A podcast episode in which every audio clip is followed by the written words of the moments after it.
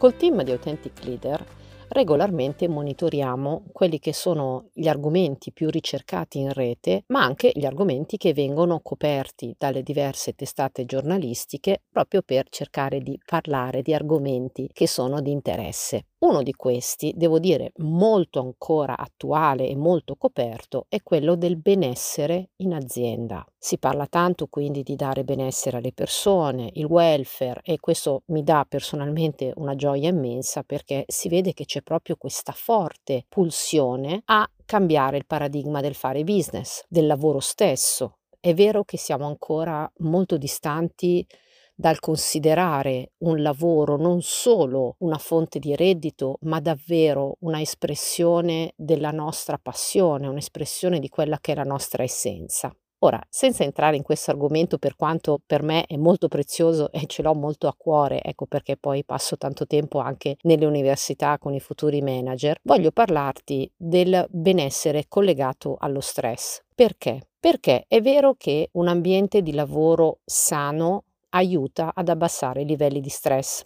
Ecco perché noi lavoriamo tanto per sensibilizzare l'azienda sull'avere una cultura aziendale sana, perché se mettiamo in atto tutti gli strumenti di welfare per sentirci buoni, ma poi la cultura, il modo di fare, di agire all'interno dell'azienda non permette un reale benessere, Personalmente dico è inutile farlo, anche perché poi le persone si arrabbiano ancora di più, mi dai il welfare, però poi ho paura di essere fulminato se sbaglio. La cultura aziendale quindi è importante, diciamo è un contenitore che va analizzato e del quale bisogna prendersi cura.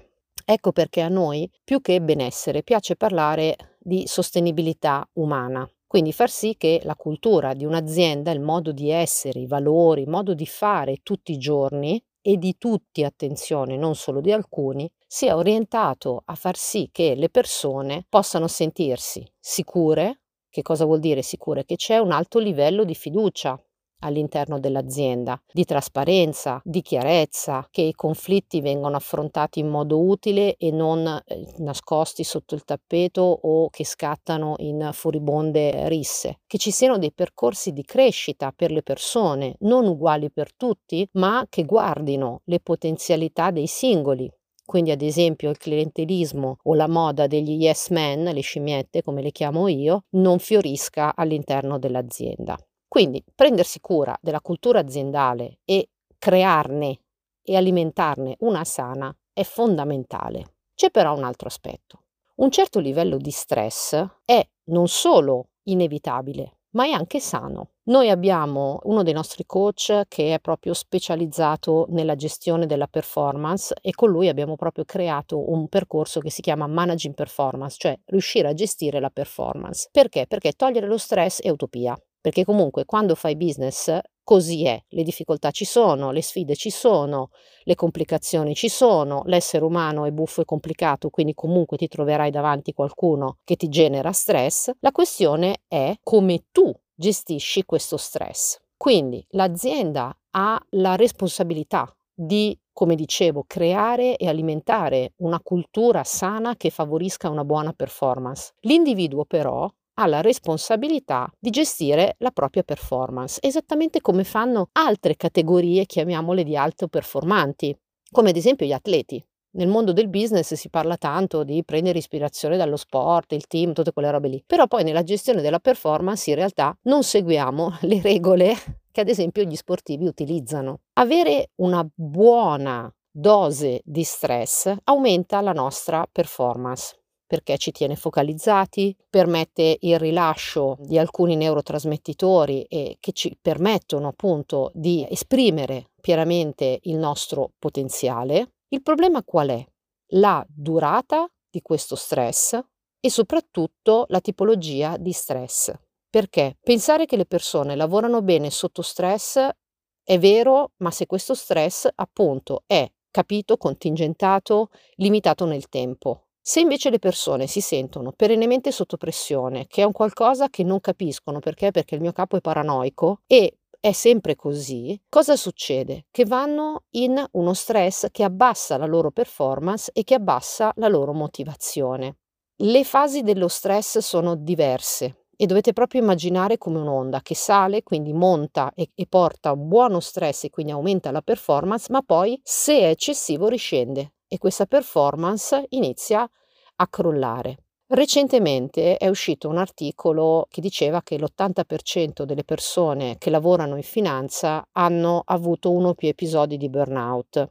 Non stento a crederlo, nel senso che conoscendo alcune persone che lavorano in quel mondo è vero che c'è un po' il mito del spingi, spingi, spingi, stress, stress, stress, che è un po' la vecchia scuola, no? Appunto, metti le persone sotto stress e performeranno meglio. Dall'altro lato è vero che la loro professione richiede un alto livello di concentrazione, un alto rischio di sbagliare che ha delle grandi eh, implicazioni. Quindi una parte è stress di contesto, l'altra molto probabilmente sono delle dinamiche individuali di come la persona vive e reagisce davanti ad una situazione di stress. Quindi quello che ti voglio dire, e questo riguarda anche noi imprenditori, no? che siamo una delle categorie a più alto rischio di burnout, non sono solo i fattori esterni che portano stress, ma sono, mi sento di dire, soprattutto gli stimoli interni che noi abbiamo che ci portano in stress. Quindi cosa vuol dire? Che due persone davanti allo stesso stressor, si chiama così il fattore esterno, possono, e anzi molto probabilmente, reagiranno in modi completamente diversi. Che cosa fa sì che le persone rispondano in modo diverso? Non è essere uno più forte e l'altro più debole, è la somma del proprio vissuto personale che porta ad avere, ad esempio, dei giudizi verso se stessi, ad avere dei luoghi comuni di come dovrebbero essere determinate cose, quelli che sono anche le aspettative no, delle persone intorno a noi e quelle che sono le spinte che ognuno di noi ha, ad esempio perché fa quella professione, perché davanti a una situazione di stress, ad esempio, prende e sente che deve salvare il mondo. È un meccanismo automatico. Ecco, andare ad esplorare queste spinte, questi meccanismi, permettere alle persone di capire perché il loro livello di stress si alza e perché davanti a determinate situazioni risponde in un certo modo, è uno, a mio avviso, dei più grandi investimenti che si può fare sulla stabilità della propria azienda. In un altro episodio del podcast, ma anche in un video che abbiamo circolato sui social, io dico che l'azienda è stabile nel momento in cui le persone che la compongono sono stabili, incluso chi la guida. Ecco, un'esplorazione, avere una consapevolezza dei propri meccanismi interiori è fondamentale in questo senso perché se davanti ad una stimolazione vado subito in uno stress malsano e quindi rispondo male alle persone oppure prendo le decisioni che fanno sì che tolgo più velocemente il fastidio, che è una delle spinte automatiche delle quali ti parlavo prima, oppure quella spinta che mi dice che io non posso mollare mai a costo di far naufragare la nave, ma io non posso mollare mai, fa sì che ci sia uno stress che si scarica in tutta l'organizzazione. Quindi va bene il welfare aziendale, va bene investire sulla cultura aziendale, va bene, va bene, va bene, però tenendo chiaro che uno ci deve essere appunto una cultura aziendale che è un contenitore sano, perché anche la persona più zen, se in una cultura aziendale malsana, prima o poi o se ne va o sbrocca di testa. La seconda è quella di attivare degli strumenti comunque anche all'interno dell'organizzazione che aiutano la sensazione di benessere, la sensazione di fiducia, no? Io qui posso essere me stesso, posso dire quello che provo, c'è uno sguardo su di me come essere umano e ci saranno dei percorsi di crescita legati a me, non vengo visto come un componente di una macchina che basta che faccio il mio lavoretto e va bene, ma, ed è questo il pezzo che a nostro avviso molte volte manca in queste conversazioni, una responsabilità individuale di ognuno dei componenti dell'azienda che sa come funziona e quindi per primo riesce a mettersi in quella che si chiama la fascia di peak performance, cioè in quella quantità di stress, ed è individuale, che ognuno ha e nel quale performa al massimo. E prendersi cura di stare la maggior parte del tempo lì, ma è anche responsabile di prendersi poi dei momenti di ricarica, perché noi non siamo delle macchine. Quindi come è sana la performance, ci deve essere il momento nel quale le persone hanno il tempo di fermarsi e di ricaricarsi. Il tempo di recupero fa parte dell'allenamento, cosa che ho imparato anch'io poco tempo fa dal mio allenatore. Il tempo di recupero fa parte dell'allenamento. Quindi il tempo di recupero fa parte della performance, fa parte di quella parte di responsabilità che ognuno deve avere su se stesso per mantenere la propria performance alta e la propria lucidità mentale per operare nel migliore dei modi.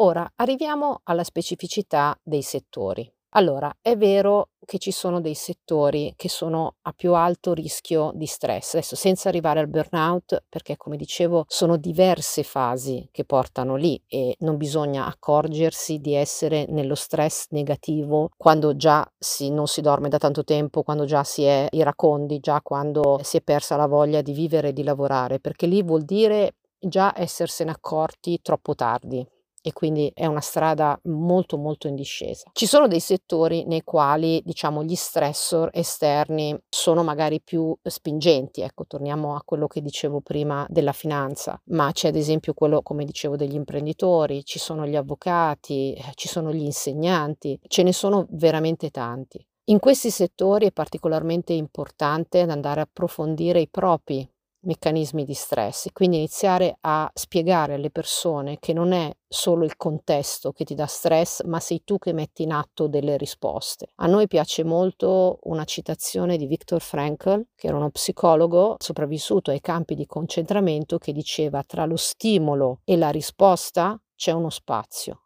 In quello spazio risiede la tua libertà che è una frase molto bella che se pensate detta da chi è sopravvissuto ai campi di concentramento vale di più. Quindi, soprattutto in questi settori, è davvero essenziale educare e accompagnare le persone nel prendere consapevolezza di questi meccanismi. Ma è anche altrettanto importante, proprio perché dicevo, in alcuni settori c'è ancora il modo di intendere il business da macho man forte, le persone sotto stress funzionano bene, chi fa scendere la performance è perché è un debole, che bisogna proprio cambiare questo modo di intendere quella professione, di intendere quello che è il modo di lavorare lavorare. Ed ecco che qua in un certo senso si ritorna al discorso della cultura aziendale. Una non esclude l'altra. Quindi quello al quale ti invito è prestare attenzione a come la tua azienda con la sua cultura permette alle persone di capire e vivere lo stress. Passo 2 è c'è qualche stressor esterno che può essere tolto o almeno mitigato ci sono delle posizioni nella mia organizzazione che sono particolarmente esposte a dello stress e in ultimo passaggio come posso aiutare le persone a prendere consapevolezza dei propri meccanismi di funzionamento. Andare in spa un giorno ti aiuta ma non ti risolve. Quello che io credo è che gli stessi soldi che vengono messi magari, ma molto meno, che vengono messi nel welfare aziendale fossero messi sul accompagnare le persone nel capire il proprio funzionamento sarebbe molto più prezioso per gli individui stessi e secondariamente permetterebbe davvero all'azienda di raggiungere un altissimo livello di stabilità emotiva, psicologica e di performance.